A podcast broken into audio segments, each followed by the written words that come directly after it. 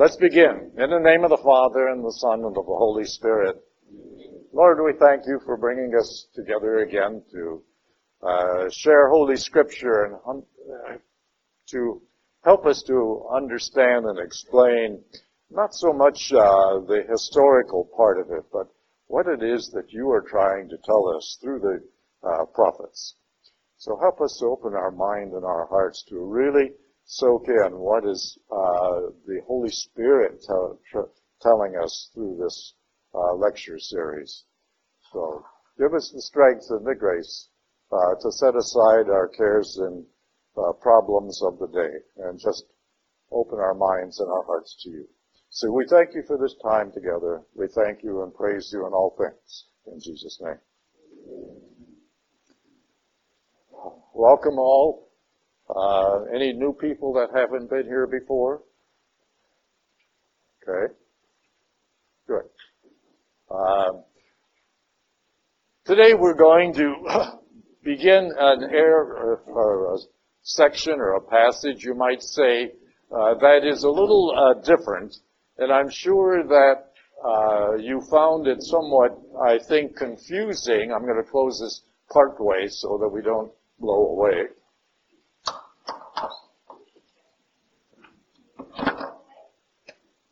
Hmm? Well, is it cold in here?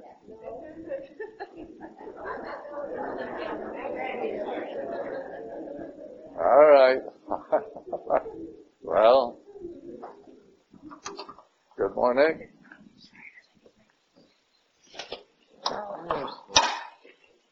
Well, the back door is open. We're going to leave that uh, for a little ventilation. Anyways, how many of you thought, uh, why are we reading all of this stuff? It's all about wars and, uh, you know, one country against another. Anyone think about that or question that?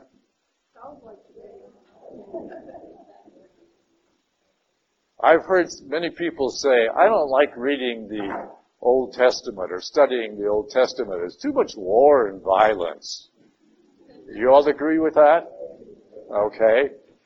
Have you ever thought about how many times the United States has been in war?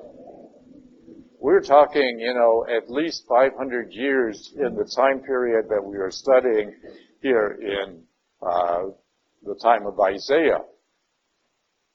In the last 350 years, America has in, been involved in 12 different major wars.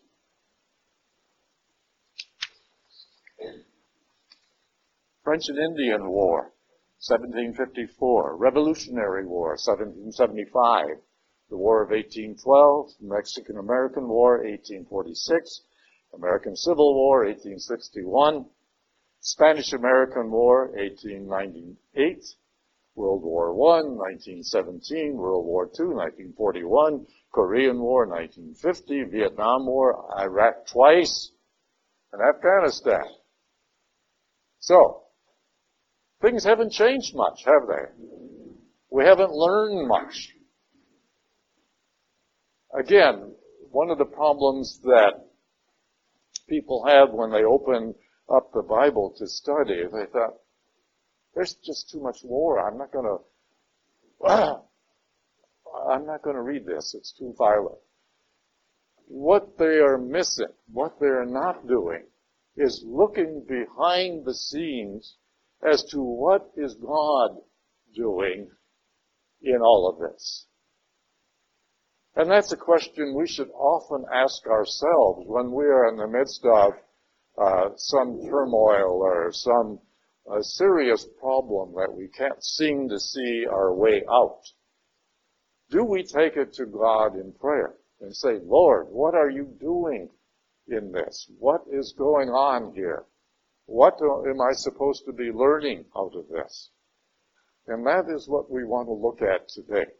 What is God doing during the time of Isaiah with all of these nations fighting against each other? And it hasn't changed much because they're still fighting. You'd think they were, it was the same war going on over there today. uh, because it's the same people fighting against the same neighbors, whatever. Okay. But there is a point. There is something behind this, at least at the time of Isaiah. I don't know about today. I haven't still figured that out. What are those people trying to do over there?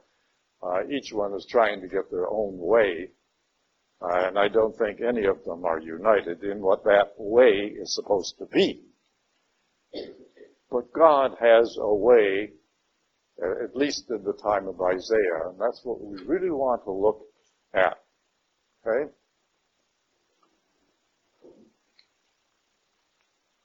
I want to get into going over some of the details, and then hopefully, if we uh, can, we'll bring it together. On page 45 in chapter 13, this section is entitled Oracles Against Foreign Nations. Now, what is an oracle? An oracle really is a pronouncement that is generally a warning. Right. Uh, it's uh, something that is supposed to tell you uh, that there is danger up ahead. Okay. So that's what a, a oracle is in this sense. You have the other idea of the oracles, for example, the oracles of Delphi in Greek mythology. Uh, but there again, most of those were also uh, spirits who were supposed to be warning the people ahead of time. On page 45, in the commentary, there are some interesting points here. I'm not going to read all of the scripture because hopefully you've already read that. Right? But there's some points right in the center of page 45 that I'd like to go over. It says the oracles against the nations are an expression of ancient Israel's belief that God would never permit these nations to destroy Israel completely. And that is true. This goes back to the promise that God made to David and to his descendants that he would protect them and make sure that there was always a descendant of David on the throne of Judah. But there were conditions that were attached to that. There are always conditions. And those conditions really were uh, allegiance to God and to being faithful to the covenant that he made with them, beginning all the way back with Abraham. It goes on to say in this page uh, 45, well, God has chosen to use these nations, that is Assyria, Syria, Egypt, Moab, and so forth, um, as judge, uh, to bring judgment upon the Israelite kingdoms for their failure to maintain a just society. God will move against these nations for their failures as well. I'm going to explain that a little later because it's important that you see what is going on not only here, but even today. God's judgment of the nations will mean salvation for Israel. Now, that might seem unfair in a way if we look at it just uh, from a, a, a pure cause and effect point of view. Why should God punish nations in order to help Israel? Well, what is happening here is that these nations are threatening God's plan of salvation, which he is trying to develop in and through this nation of Israel. And when I'm saying Israel, I'm including Judah also. Remember at this time, uh, the nation of Israel was divided into two separate and distinct kingdoms. One called Israel and the other called Judah. Don't forget that because they're vitally important. Israel was the largest, but Judah was the most important because it was the center uh, where Jerusalem existed, and Jerusalem was God's holy city. An important point to keep in mind. Okay. So God is using these nations of Syria, Assyria, and Israel against Judah in a way, and that is where Ahaz, the king Ahaz, comes in, and the uh, prediction that was made, which we discussed last week. You're having two nations join together, and they are asking a third to join with them to fight against the aggressor, Assyria. Now, Assyria, which was made up of the people from current Iran and Iraq, was the predecessor to the Babylonians and the Mesopotamians, okay? But they didn't last very long. They were eventually conquered by the Babylonians later on.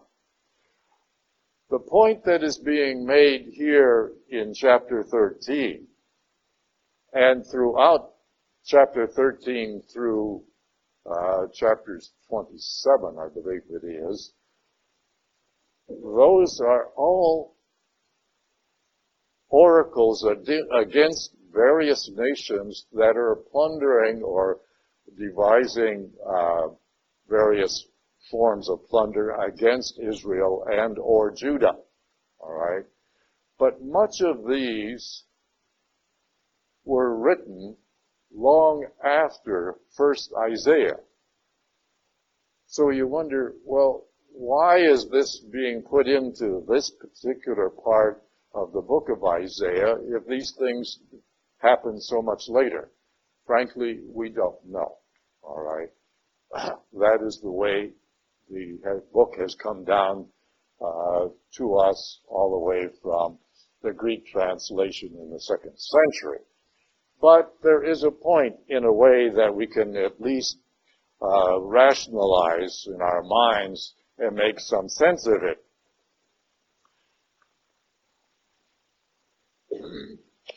If we go, uh, the whole idea of uh, the next section, Babylon, the oracle against Babylon, if they're talking about Babylon at this point in time, then we know that this was written long afterwards because Assyria was conquered by Babylon, and therefore, if it's talking about the uh, the demise or the eventual demise of Babylon, this, this, we're talking really about something that happened in the latter part of the 6th century BC. Okay. Because Babylon was conquered um, by the Persians and the Medes in around the year 543 BC. Okay. Um, Babylon conquered Judah in 587 BC.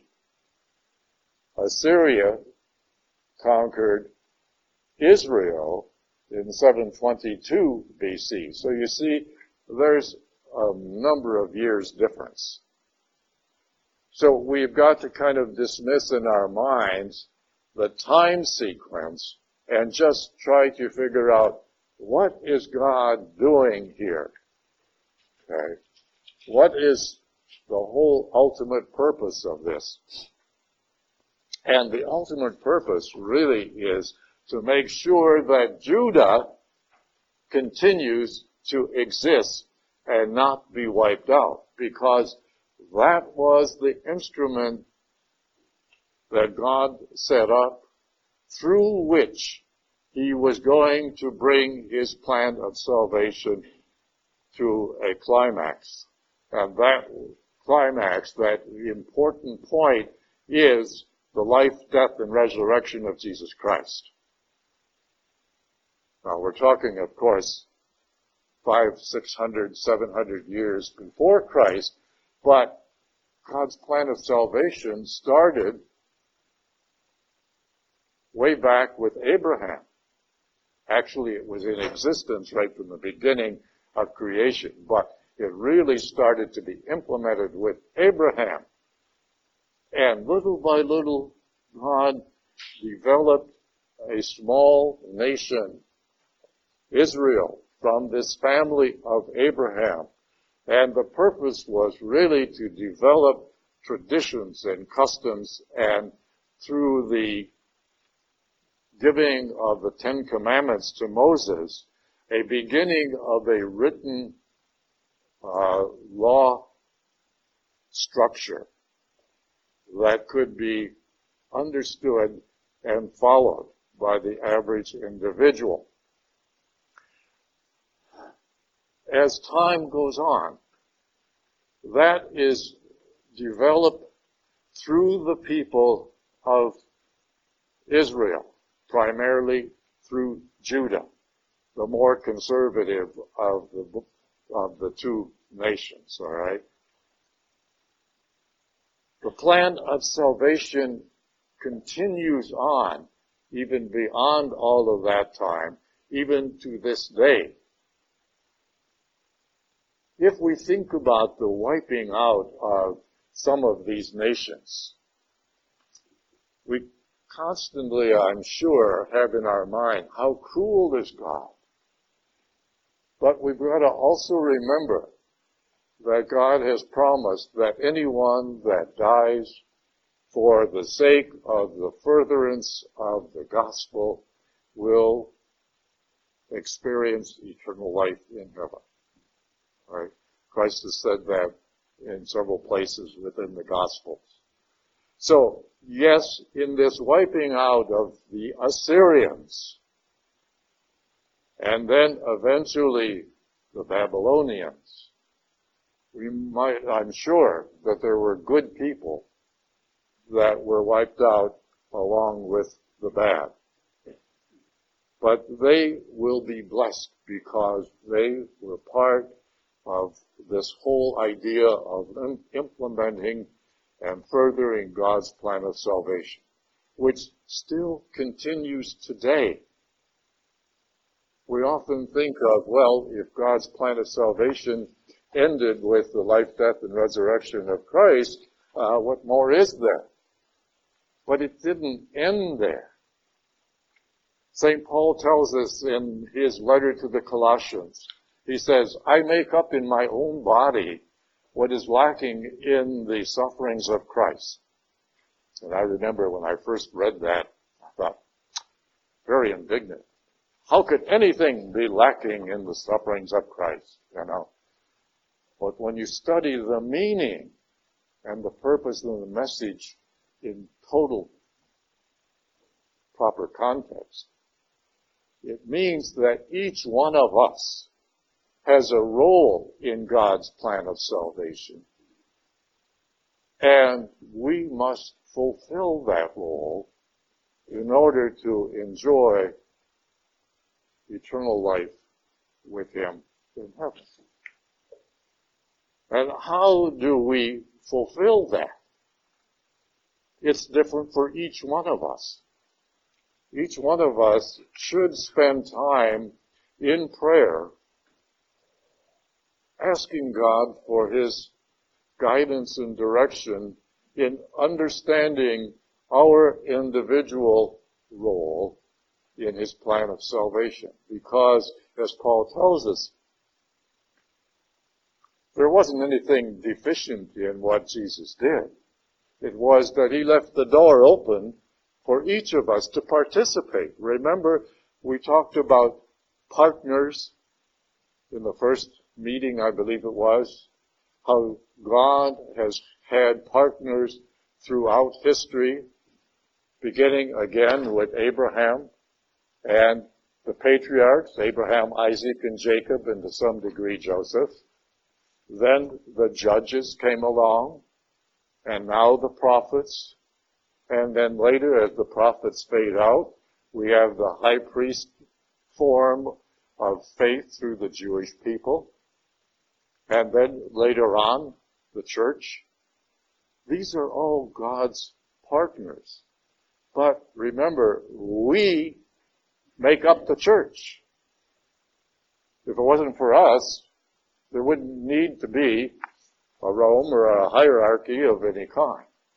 We make up the church, and therefore we have a part in this overall plan.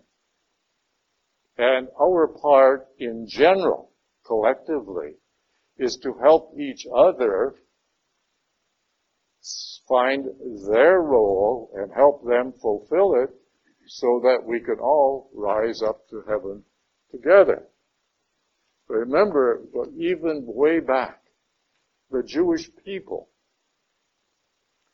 were formed to be a nation who would live in peace and harmony with each other and sort of reflect that form of love, God's love to, through themselves, but to other nations.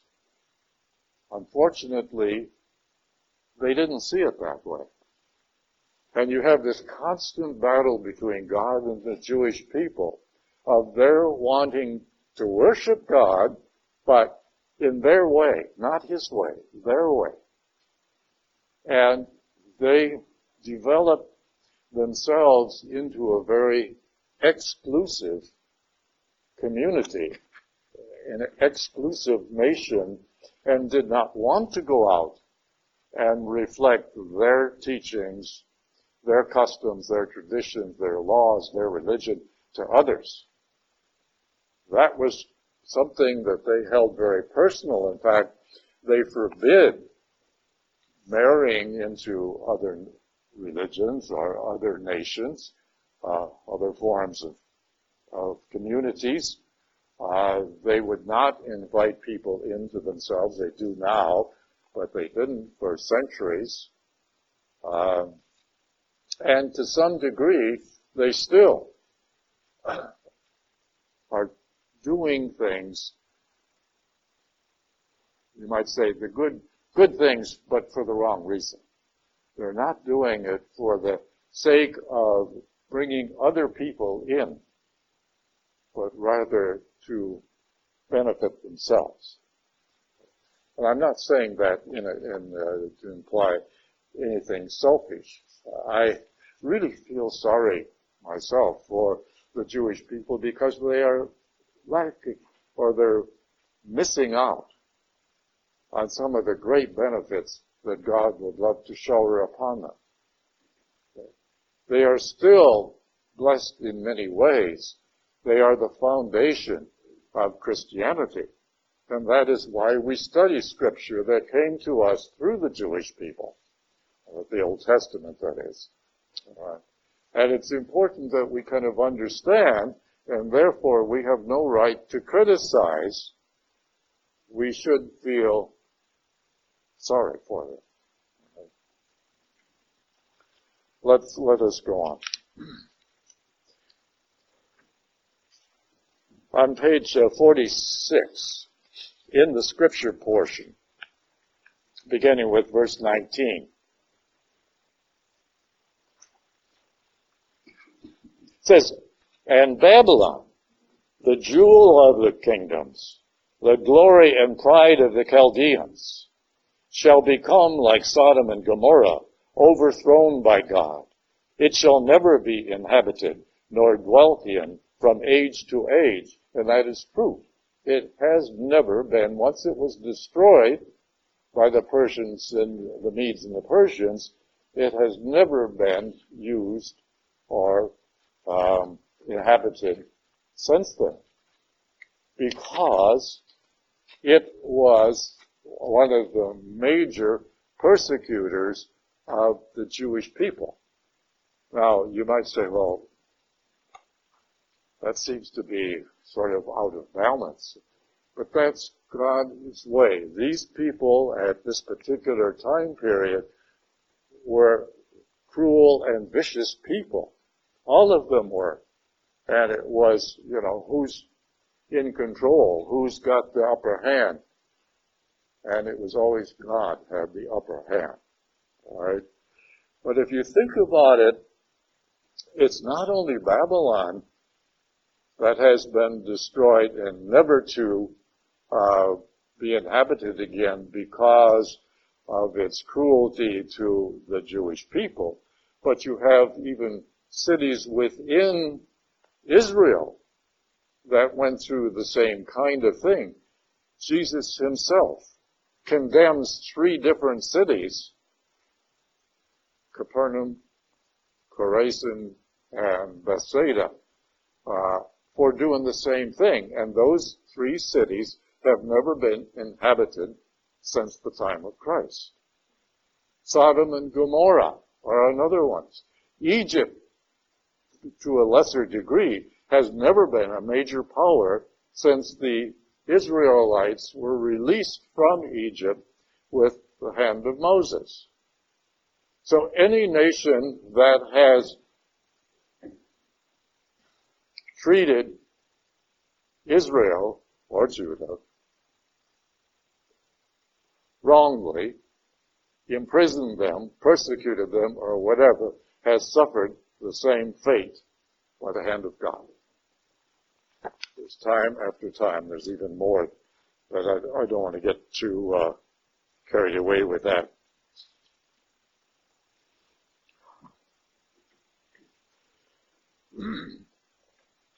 On, in chapter 14,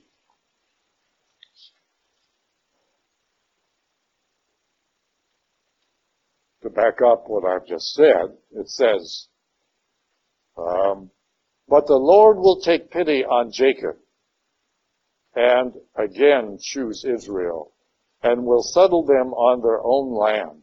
Foreigners will join them and attach themselves to the house of Jacob. The house of Jacob is sort of a euphemism for meaning Judah in itself. The nations uh, will take them and bring them to their place. The house of Israel will possess them as male and female slaves on the Lord's land, and they will take uh, captive their captors and rule over their oppressors. Uh, in other words, Israel is constantly being favored by God, coddled by God, you might say, because it is the, let's put it this way, in the long run and in the climax event of God's plan. Judah and Jerusalem are the location or the city of redemption.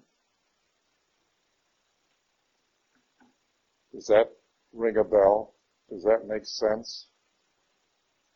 Jerusalem is the city of redemption, the place where Christ's passion, death, and resurrection took place. Little wonder then that God is protecting Judah and Jerusalem. However, we found that 70 years later, even Jerusalem was destroyed and the temple along with it. Why? Because the Jewish people again rejected God in the form of Jesus Christ. After 2,000 years of coddling these people and protecting them, warning them, chastising them in many ways, but yet always holding out the hand of forgiveness. In spite of the patriarchs the judges, the prophets, and great people such as King David and Elijah and Elisha and some of the others, the Jewish people still did not obey God and become the light to other nations as God wanted them to be.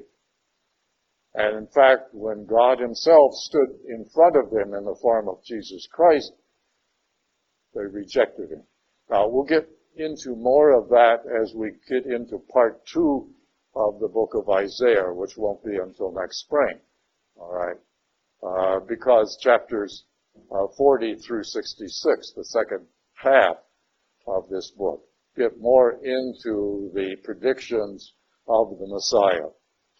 But I want you to see kind of where are we going with all of this? Why are we studying all of these wars and the, um, you know, some of the, the gory parts, you might say?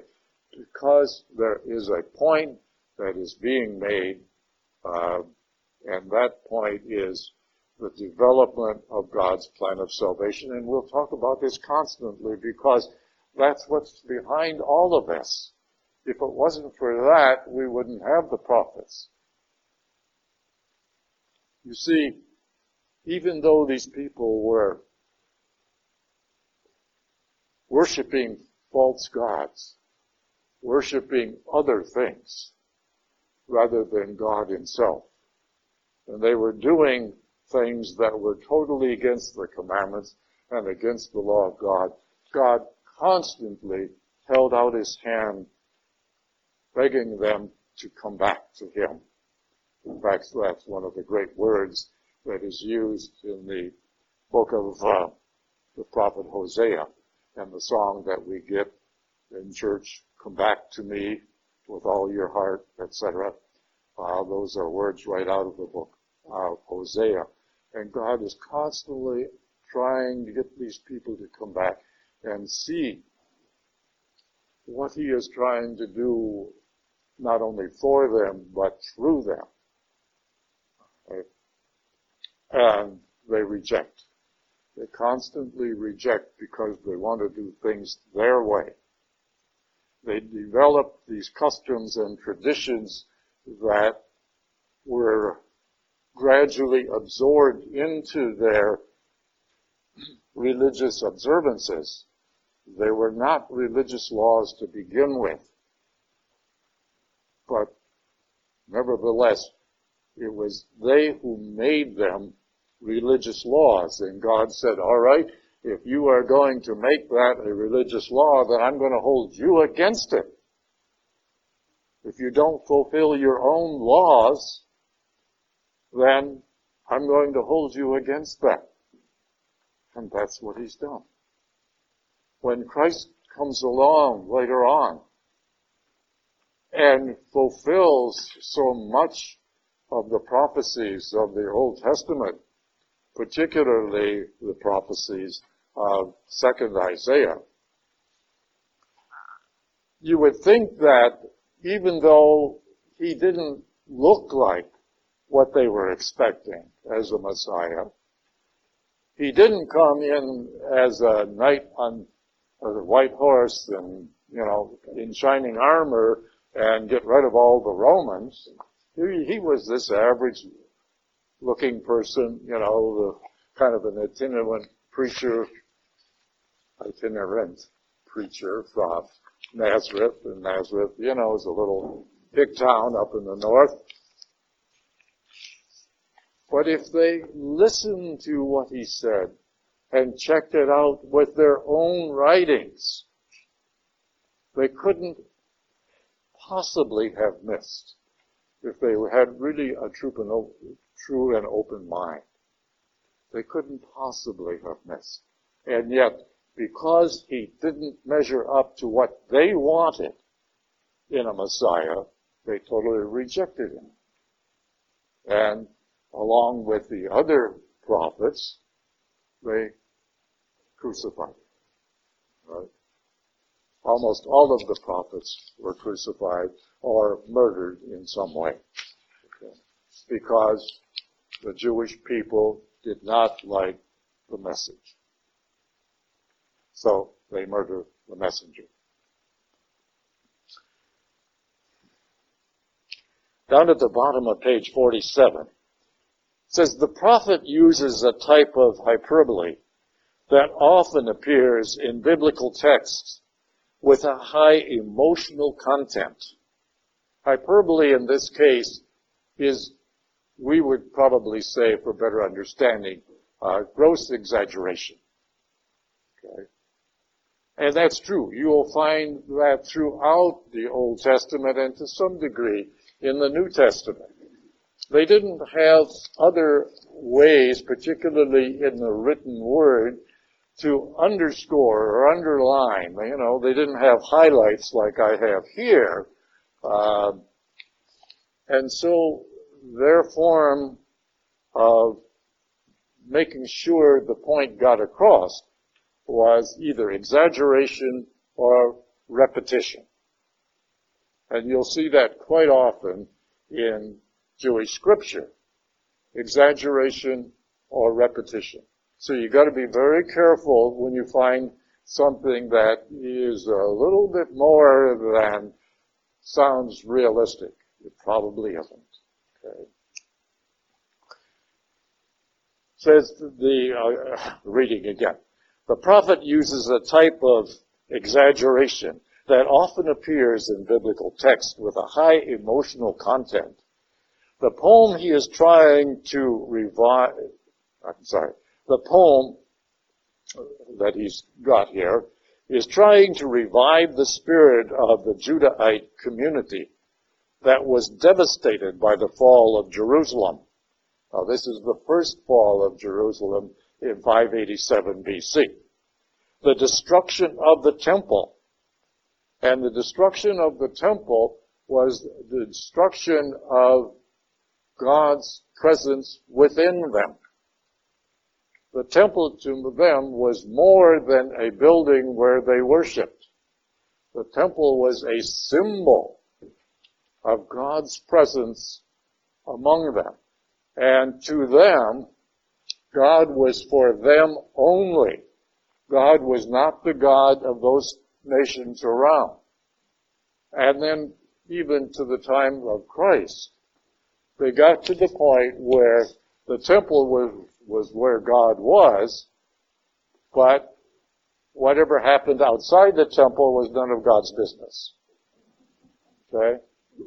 Which of course is a gross blasphemy. Okay.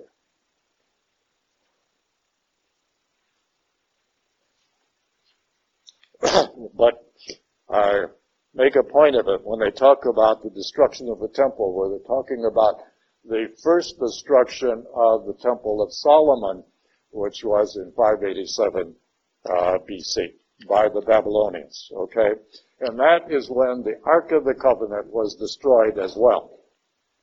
Remember, the Ark of the Covenant was a symbol uh, again of the. This was the first symbol of God's presence among His people, and it was uh, built uh, by God's command to Moses at the time of wandering in the desert. And it was a fancy big box made out of very uh, precious wood and covered with uh, gold inlay and all of that stuff, and contained the uh, Ten Commandments, or the Xerox copy, uh, and it contained jars of the manna and the staff of Aaron, that you know part of the Red Sea, and this was carried around as God's symbol among the Jewish people for a thousand years. And there's a little story in the first, I think, first book of Samuel about how it got captured by the Philistines and was carted off and uh, what happened by going back and forth. There's a kind of a funny little story in there. Uh, and the way it ended was every time it landed in a little town of some kind of the Philistines, uh, that town was devastated by uh, some event. So eventually they realized that the presence of this ark was bad news, so they wanted to get rid of it. Uh, so the way they got rid of it was they put it on a horse-drawn cart and whipped the horse so that it would beat itself down the road to the Jewish people. And that's how they got it back. It's a, it's a cute little story. Whether it's true or not, I don't know. You know, but but it's funny. Okay, and of course it was it was brought back and continued, and it was in a temp uh, a tent. It was housed in a special tent uh, for centuries until Solomon built uh, the glorious temple in Jerusalem, and then it was housed in the Holy of Holies. All right. So this was around the year 950 BC. And it existed in that temple and in the Holy of Holies down to 587 BC when it was destroyed by the Babylonians. And the Ark of the Covenant uh, and its contents were also destroyed.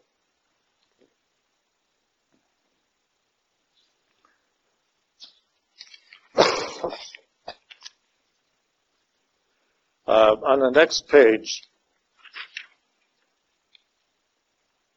uh, from the previous page, it says, many of the exiles accommodated themselves to the new realities. The prophet insists that Babylon has no future and implies that its fall is a harbinger of a new future for Judah. And of course, we had talked about that before every time a nation overpowers Israel or Judah, particularly Judah, uh, they themselves experience um, annihilation at a later point. The word harbinger generally means a prediction of uh, bad things to come. Okay? And one of our uh, members here asked me because they said there was a new book out entitled Harbinger, and it talks about the United States uh, experiencing some of the same things because we are headed down the same road. And in some ways I have to agree, but I'm not so sure that I would say that uh, that's a prediction of what's going to happen to the United States. But I think in many ways, our government and our society is leading us down the same road um, to a pagan society. Okay, uh, we are getting further and further away from honoring God as our founding fathers did.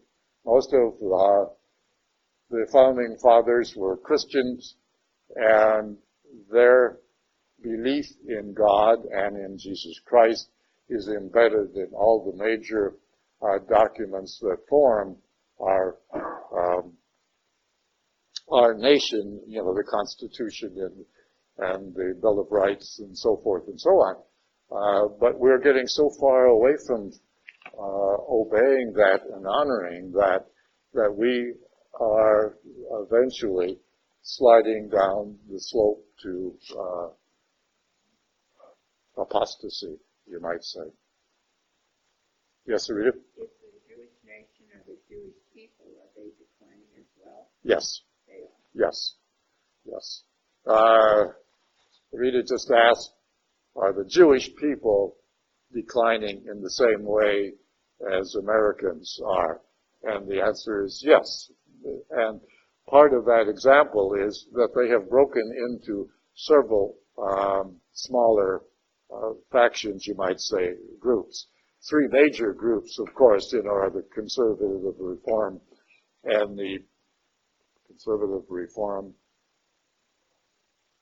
Uh, hmm? No, no. Conservative uh, reform and Orthodox. No, no, no. The, the conservative. Oh, right. You're right. Orthodox conservative, and reform. Those are the three major groups. But also, within the Orthodox, you have the Ashkenazi and the Hasidic groups. And you see, they're beginning to break down like Christianity has. From those people who departed from the Roman Catholic Church and set up other faiths. And now we have umpteen, you know, almost a countless number of Christian denominations, okay, uh, that have broken away from the mother church, the Roman Catholic faith. Okay. Um, in, in, this book here, coming back, because I, I, don't want to get into politics and so forth, but I think that we can't avoid uh, generalities here. The fall of Babylon makes Judah's restoration possible. Why? And that is because of the promise of God that a small remnant will return from Babylon to begin the nucleus uh, of restoration for the Jewish nation. Okay. The prophet elaborates on this reversal of fortunes as he taunts Babylon. He asserts that the exile will be reversed. Instead of the people of Israel being led off to Babylon as slaves, the Babylonians will be led to the land of Israel to serve the community restored to its native land. Uh, but then that never happened, and I, as it says here, uh, the prophet is becoming carried away uh, by his own rhetoric. All right. So there again, you got to be a little careful uh, when things seem to be uh, a little bit exaggerated one way or the other. Okay.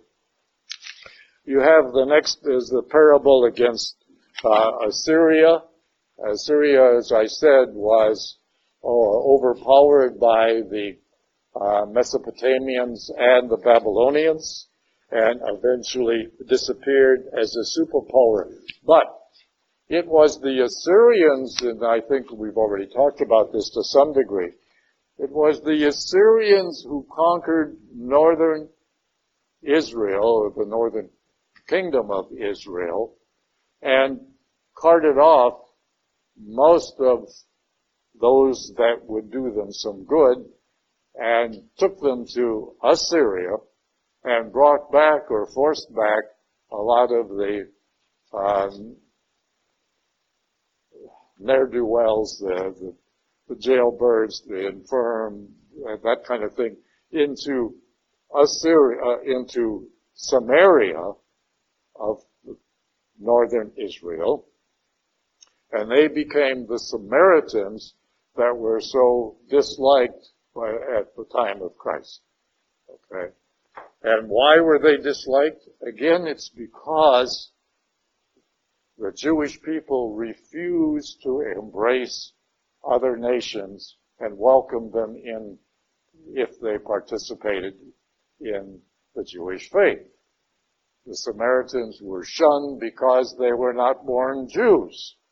Period. And over uh, almost 700 years from the time of that event to the time of Christ, things didn't change.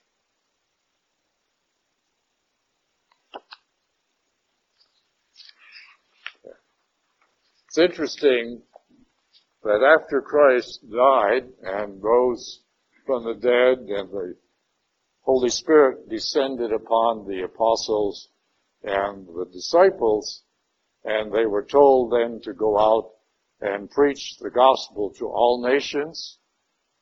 It was Samaria was the first one they went to.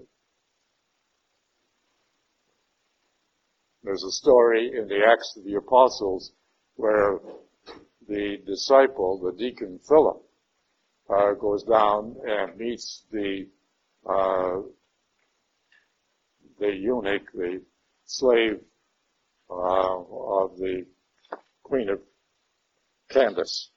Okay, so it's interesting how things changed. Okay. On page 52.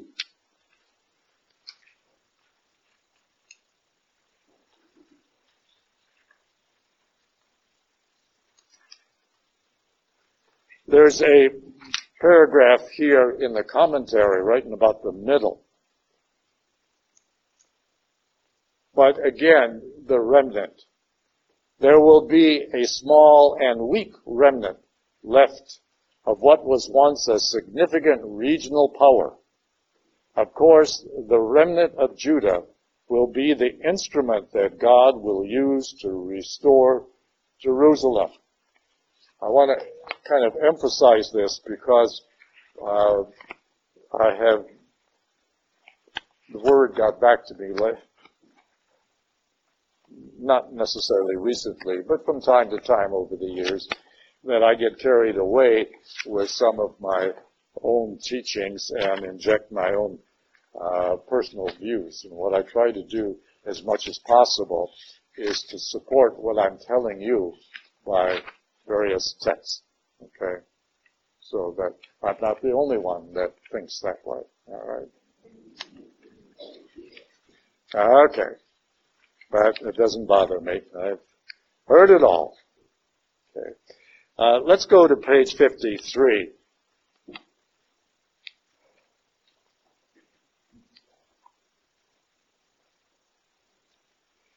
At the top of the page, right on the, on the right side, it says, uh, and this is uh, verse 7, On that day, people shall turn to their Maker, that is God, their eyes shall look to the Holy One of Israel. This is a favorite phrase uh, or title, you might say, that Isaiah alone uses uh, for God, the Holy One of Israel.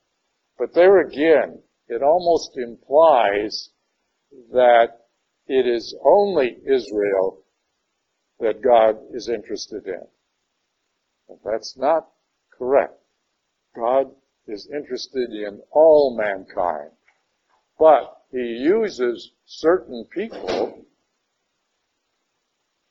to implement what he's trying to do. They shall not turn to the altars, the work of their own hands, nor shall they look to what their fingers have made the Asherahs, or the incense stands. On that day, his strong cities shall be like those abandoned by the Hivites or Amorites. When faced with the Israelites, and there shall be desolation. Truly you have forgotten the God who saved you. The rock, your refuge, you have not remembered. And therefore, though you plant plants for the pleasant one, and set out cuttings for a foreign one. Though you make them grow, the day you plant them, and they make, and make them blossom, the morning you set them out, the harvest shall disappear on a day of sickness and incurable pain. All the roaring of many peoples, a roar like the roar of the seas, the thundering of nations, thundering like the thundering of mighty waters. But God shall rebuke them, and they shall flee far away. Driven like chaff on the mountains before a wind, like tumbling weed before a storm. Again, you might say, the prophet is getting a little bit carried away with some of this, but the basic is still true. Down in the commentary part, it says,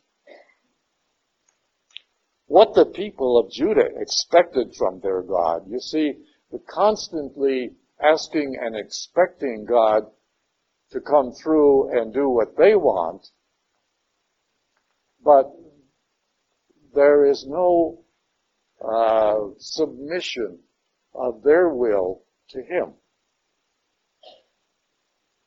What the people of Judah expected from their God was fertility for the land and protection from enemies. They sought these not only from the Lord, their uh, patron deity, but from other gods as well. You see, they're trying to straddle both sides of the fence. And God is not buying it. Here the prophet mentions the trappings of non-Yahwistic worship. Non-Yahwistic, meaning Yahwistic is the sort of euphemistic word of the faith that Moses, that stemmed from the Ten Commandments uh, and the laws that Moses had set up. Okay.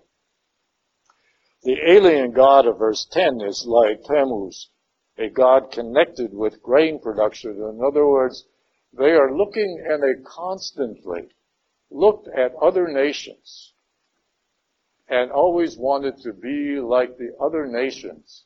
And God did not want that. God wanted them to embrace the other nations for the purpose of showing what loving people these Jewish uh, people were, or Hebrew people at the time, because they weren't called Jews. All right, uh, and yet they constantly refuse to cooperate.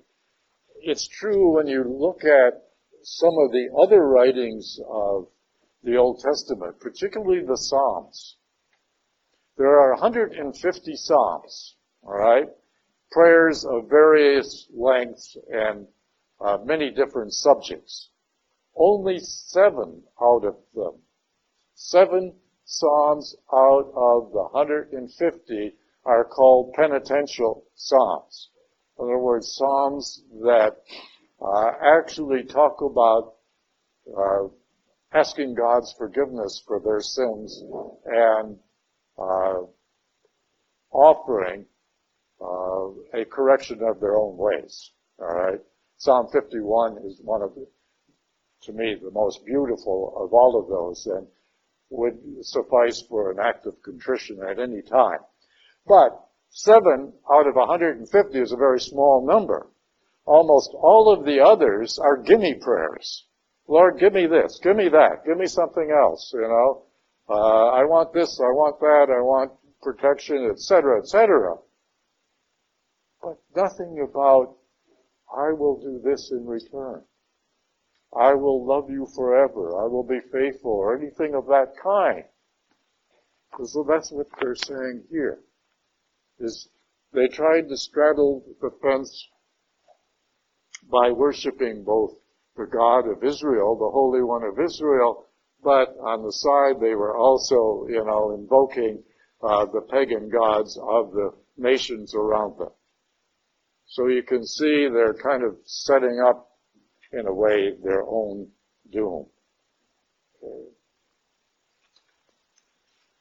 How unfortunate. How unfortunate.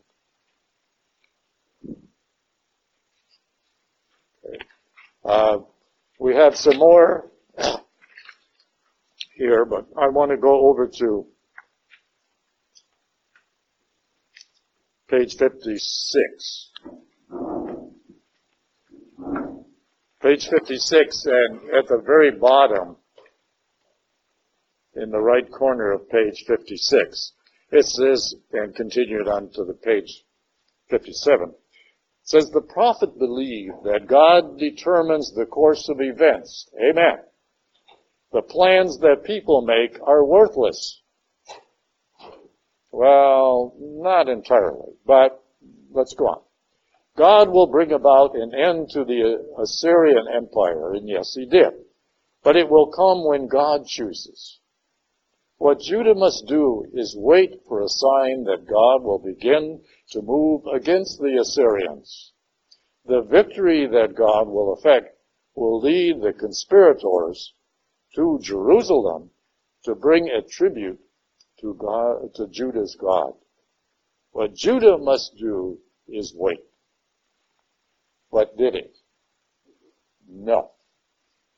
That's the result of Ahaz rejecting Isaiah's plea to not get involved with Assyria, Ahaz decides that he's not going to accept that or the offer that Isaiah makes about the prediction of the child to be born of a young woman and named Emmanuel.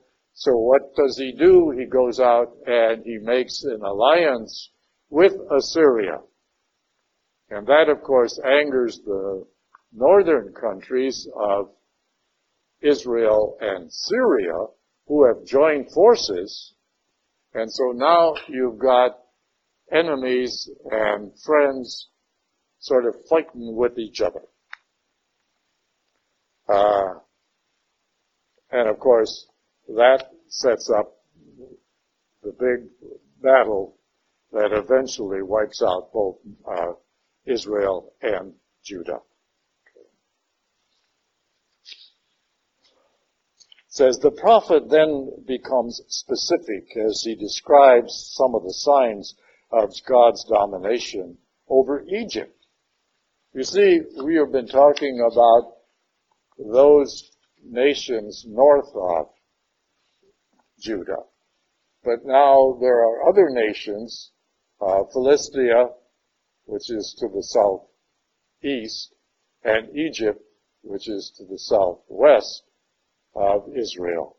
Both of those have their eyes on Israel, not because, uh, or eyes on Judah, I should say, not because Judah is so important, but because they want their, uh, they want a clear path, you might say, uh, of domination right through to the Silk Road.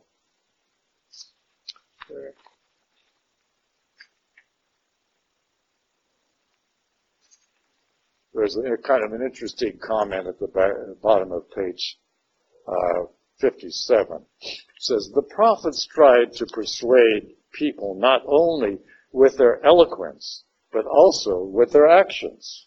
And that's, of course, important for us. Uh, the dramatic gesture became an important part uh, of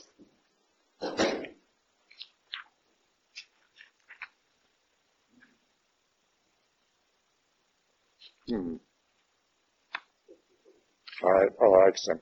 The uh, dramatic gesture became an important part of the prophetic repertoire. Hosea married a prostitute. Jeremiah purchased land during the Babylonian siege of Jerusalem. Ezekiel kept silence for seven and a half years. Eclipsing them all was Isaiah's three-year three-year period of nudity. Mm. The purpose of this gesture was to dramatize the futility of the anti-Assyrian machinations encouraged by Egypt. The prophet wanted everyone to see, hmm, yeah, um, to see what would happen to the Egyptians when Assyria moved against them. They will be, I don't know how that would that would be so distracting I wouldn't think about anything else, you know. They will be carried off into slavery without any clothes to cover their shame. Now, it's interesting how in this time period, nakedness was far more serious, uh, a shameful act or a degrading act than virtually anything else. Shame was extremely uh, repugnant to the Jewish people, and nakedness uh, was the ultimate. The Egyptians encouraged the Philistine state, state, city-state of Ashdod, which was located on the Mediterranean coast, 29 miles south of, of Jaffa, what is Jaffa today? Hmm? Haifa. Yeah. Well, but it, it's a suburb of Tel Aviv, yes. Yeah. To rebels against the Assyria, the territory of Ashdod became incorporated into the Assyrian provincial state in 734 BC when Sargon II came to put down the rebellion with overwhelming force. The Egyptians throughout thought the better of challenging him and simply abandoned Ashdod to its fate. The city fell to the Assyrian army in 713 BC, while Isaiah's advice to Judah was sound, and that was to lay low and don't do anything. Syria never conquered Egypt. And Assyria never conquered Jerusalem as well. Okay. Any questions?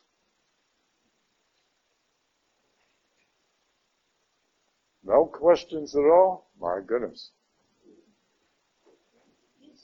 Syria is Iran and Iraq today. Yes, And Aram, was that Syria? yes. Now, you gotta be careful. Aram is Syria, not Assyria. You got two different countries. Syria is basically the same as Syria today. Assyria was the two countries that are on the other side of Syria today, Iran and Iraq. Yeah. And of course, that was what, after Assyria, it was then Babylonia. And then after Babylonia was conquered uh, by the Medes and, Medes and Persians, and then they were conquered by the Greeks, so it became part of the Greek Empire. Yeah. Okay. Any other questions? Are you understanding this? Any problems? Does it make sense? Okay.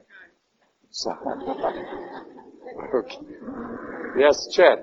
What would be the difference between that period of time and what the, the Muslims are saying and doing today? Well, You know, they claim that whatever, whoever they kill is, uh, uh, what? Yeah. and so it seems to be the same kind of thing. What Chet is asking here is, what's new? Uh, what is any different today than it was uh, at the time of Isaiah because of the infighting between nations and within nations uh, that's going on in the Middle East today. And it's really all over the same thing.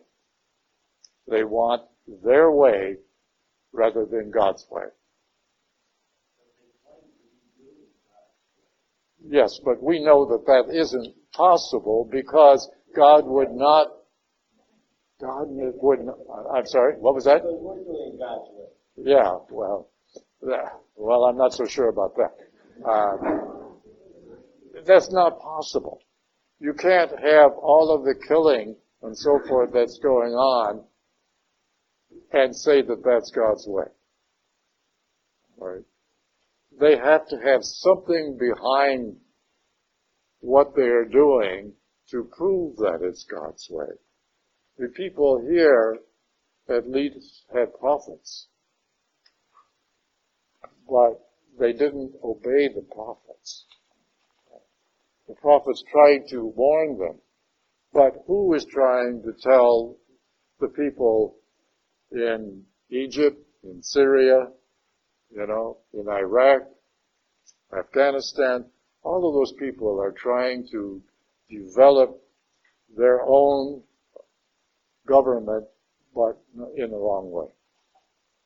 Unfortunately, you cannot force democracy.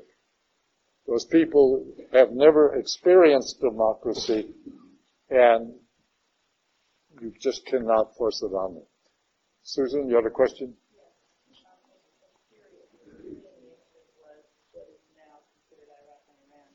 Assyria. Assyria, yes. What is, um, the Babylonian Empire? Where, what? It was the same, same group. Same, same, in other words, they took over, they conquered. Assyria. Over, Yes, Then they. okay, Yes. the Same area. yes, Keeps getting conquered over and over. That's right. It keeps getting stirred up over and over. Yes, that's what Dee is, that's what Dee is saying, yes. Yeah. Yeah.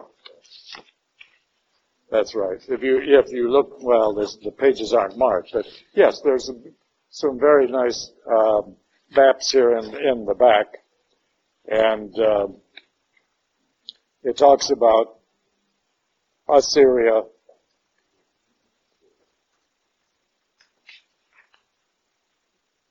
and many different, you know, the Babylonian Empire, the Persian Empire, the Assyrian Empire. And then, of course, it became the Greek Empire, and then it became the Roman Empire afterwards.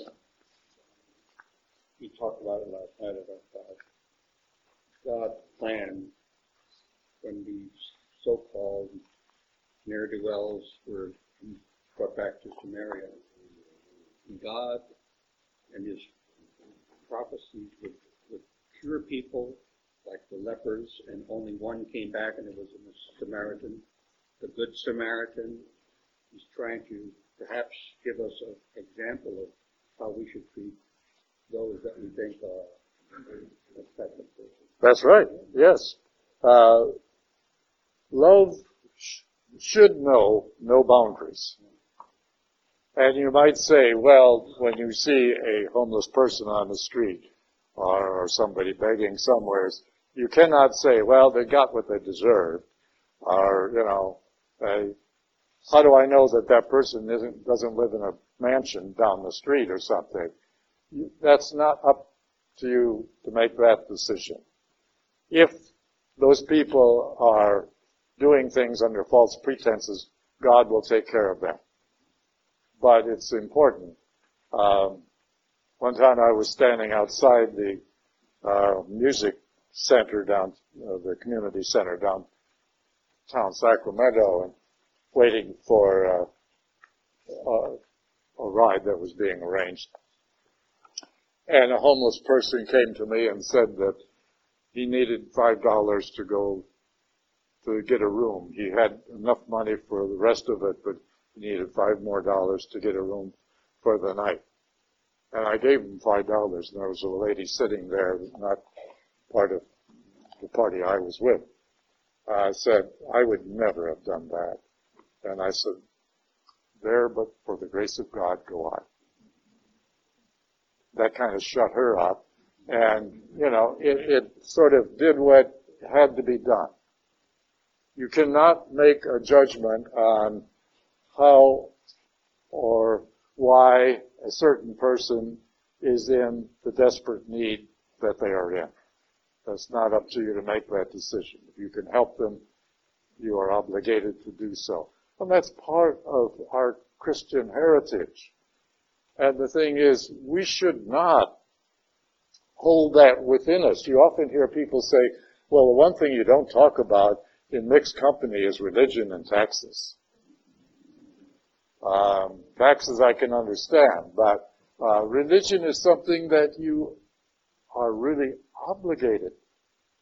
God wants you to go out and spread the good news. Doesn't mean that you have to beat the drums and go down to, you know, the corner and preach. Uh, but where you have an opportunity, it is your obligation. You can't withdraw and just say, well, I'm not well versed in my faith and therefore I, I don't want to show my ignorance. Uh, then you should do something about curing that ignorance so that you can go out. Because we have an obligation that is part of our being a light to the nations. One of the major documents within Vatican II is called Lumen Gentium, which is Latin for the light of the nations. We, the church, the dogmatic constitution of the Catholic Church, which is the English title of that same document, really is referring to the church, and we are the church, being a light to all the nations. Therefore, we can't sit back and say, well, it's not my place, I'm not educated, I don't have this or that. Uh, you can do something. And so many people say, well, I'm so bored. Uh, yesterday, I was in a group of, of people, not real close or personal friends, but I heard two people talking about all of the television programs that they were interested in. It was all of these sci-fi things and, you know, the, the junk, I always say, that's on television today. And I thought, what a waste of time. What a waste of time because there is so much that could be done instead of sitting in front of the boob tube uh, for hours, uh, day after day after day, watching all these stupid programs. Uh, so, Gene?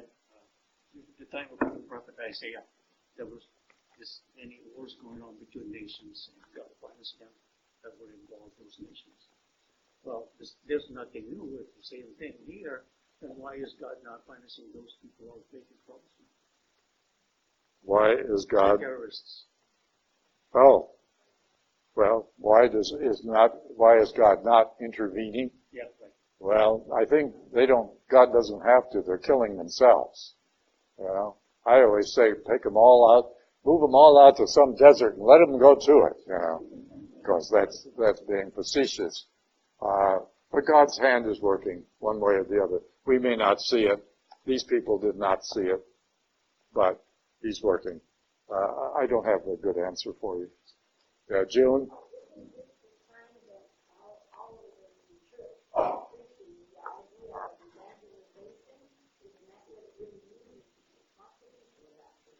Yes, yes, yes. June's point is well taken. Uh, we are in a period of evangelization, you know, the year of faith. Uh, the church since Vatican II has tried to break out of the mode that the Jewish people were in for centuries and turn it around to opening the door to spreading the faith rather than keeping it closed as we did for so many hundreds of years. Okay? And we're always afraid, or we were afraid to open the door because somebody might misinterpret it. Might, somebody might say something wrong, or somebody might make a mistake. Well, yeah, those things are going to happen sooner or later, but at least trying is far more important than sitting back and doing nothing. And that is what really it's all about. Any questions? Any more? Let's end with a prayer. In the name of the Father and the Son and the Holy Spirit, Lord, we thank you for this time together to share and understand Scripture a little bit more. But we help us now we ask that you help us to open our minds and our hearts to see where are we as individuals in your plan of salvation and what is our role? What is it that you want us to do to further your idea of salvation and spreading the word, spreading the scripture word about the death and resurrection of your divine Son, Jesus Christ. Help us to know our role, our limits, as well as our abilities, qualities, and commitments. So we ask your blessing on all of us. We thank you and praise you in all things. In Jesus' name.